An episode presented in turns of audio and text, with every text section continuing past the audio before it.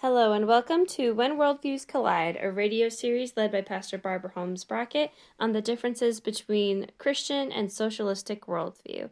How are you doing today, Barbara? I'm well. How about you? I'm doing well, and today we are starting a new segment on sociology. What is sociology, Barbara? Sociology is the study of social behavior. Pretty good. Yeah. and it asks the question what makes a healthy society? So, what is a society? A society is a group of people who uh, interact somehow, either frequently or infrequently. Okay. Yep. So, like a collection of people. Yes. Okay. Yes. Exactly.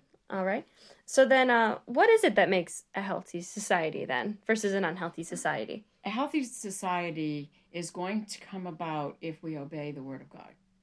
God is very clear. There are rules that He has for establishing a society because He wants His worldview to be the dominant one and His kingdom to be represented on the earth by the children and the people that He created.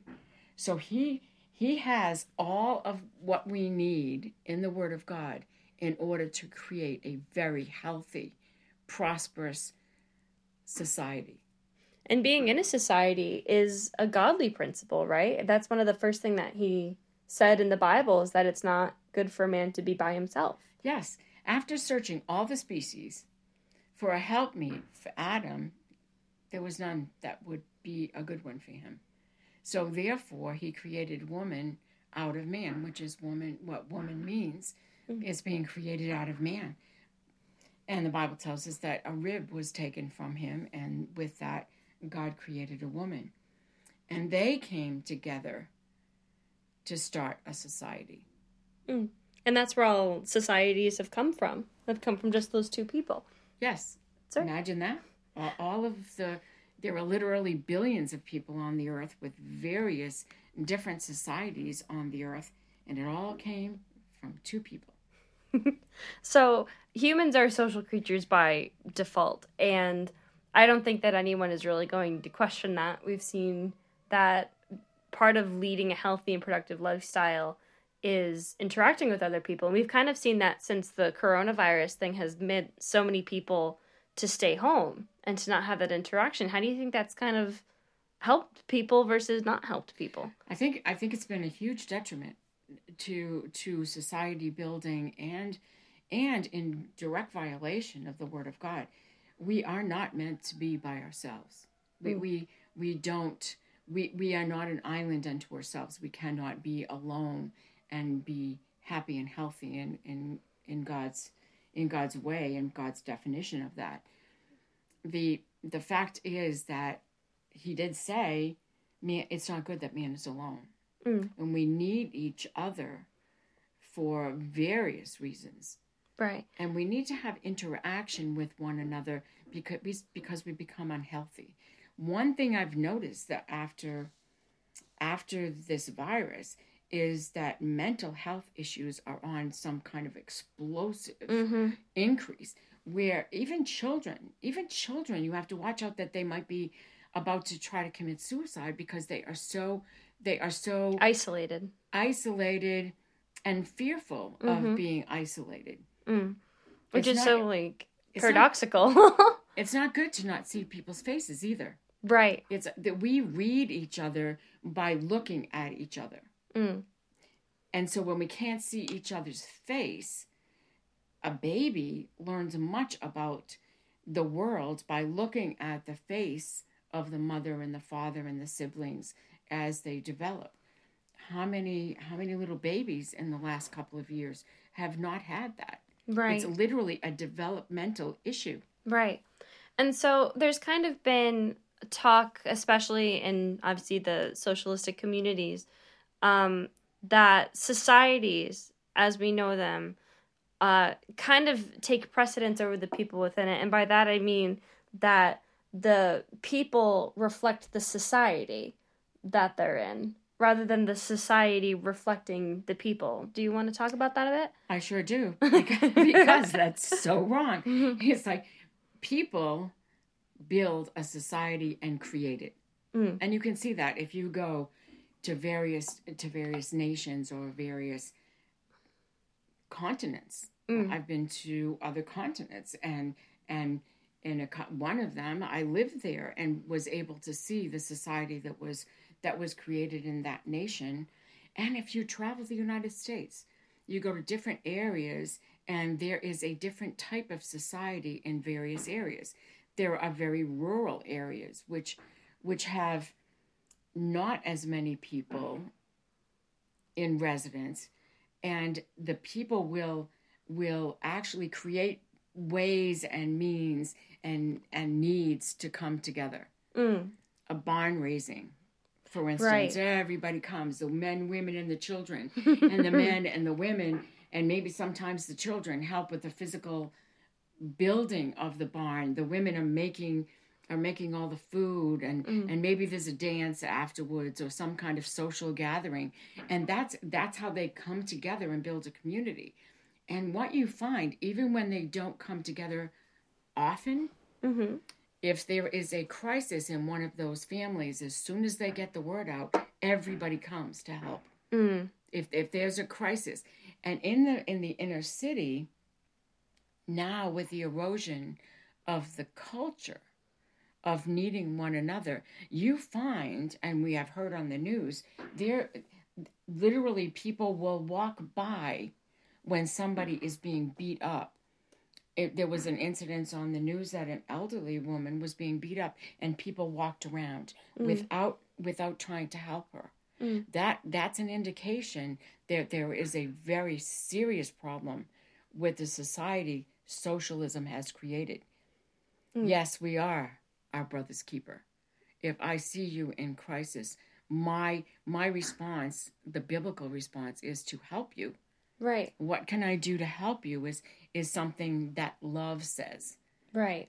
and our our stance biblically is one of love And as we notice too, um, because societies reflect the people who make them and the people who are within them, um, I think it's also safe to say that they attract people um, with the mindset that that society society projects. So if you are an individualist and you are really focusing on advancing your own career and providing for yourself so you have the best things, you are probably going to be more attracted to city life because it's so much less concerned with the communal aspect and just advancing your own well-being and your own welfare. Which which tends to be not healthy Right. even in that even in that setting because we literally like it or not need each other we absolutely need each other And I say that as someone who's lived in uh like a capital city my entire life. It's very different coming over here where people, you know, just the simple act of smiling and waving at one another from inside of a car is like an entirely foreign concept to me. from the inner city. Because you know people look at you funny and potentially come on to you if you are friendly in the city.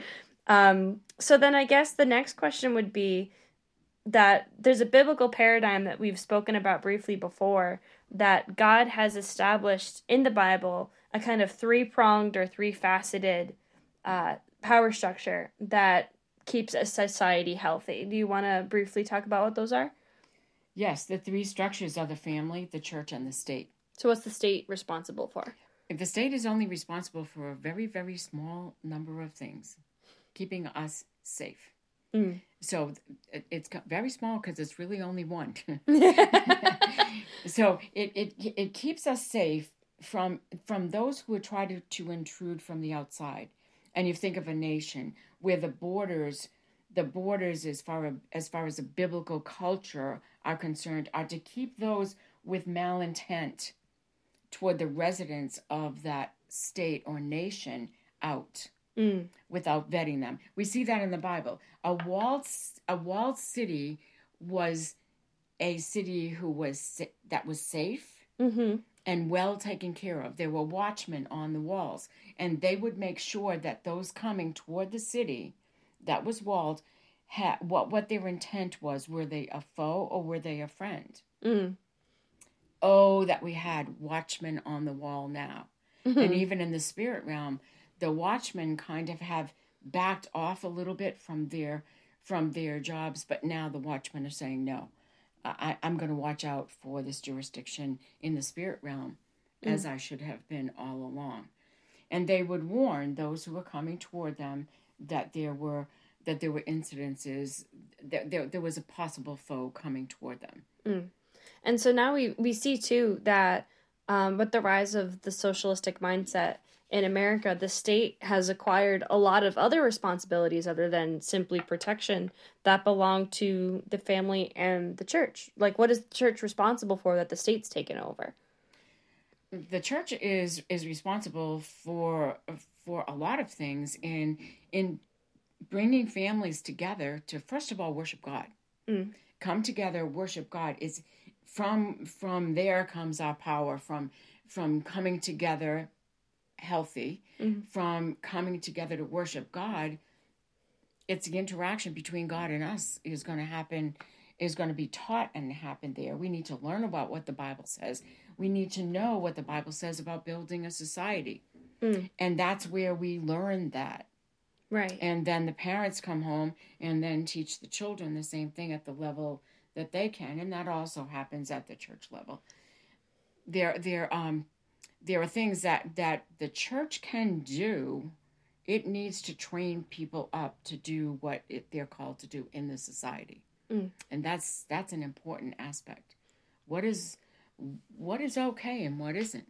Mm. That's taught in the home and in the family, and, and then the in the church. And then the family is the last part, which we're going to talk about more in depth next week. But just briefly, what is the family responsible for? The family is to love and raise up and protect children. It becomes it becomes a union. Husband and wife come together. They have children. Most of the nurturing and most of the training is actually the responsibility of the family. Mm. We sometimes have have churches that will have schools because they will take the biblical principles of education and raising children and and sometimes families will let that the church then raise their educate their children mm. but actually the bible says train up your children mm. you train them up and that happened for years and decades and actually centuries all over the world where people got their education at home mm. Right. So that's that's an important aspect, but the nurturing is huge. Absolutely huge. And so next week, uh, as we come to a close here, we're actually going to dedicate a whole segment to each one of these three pillars, starting next week with the family, the building block of the society. So if you're interested, you can tune into next week's segment, same time and same place. And we look forward to hearing from you. Have a wonderful, blessed week. Bye bye. Bye now.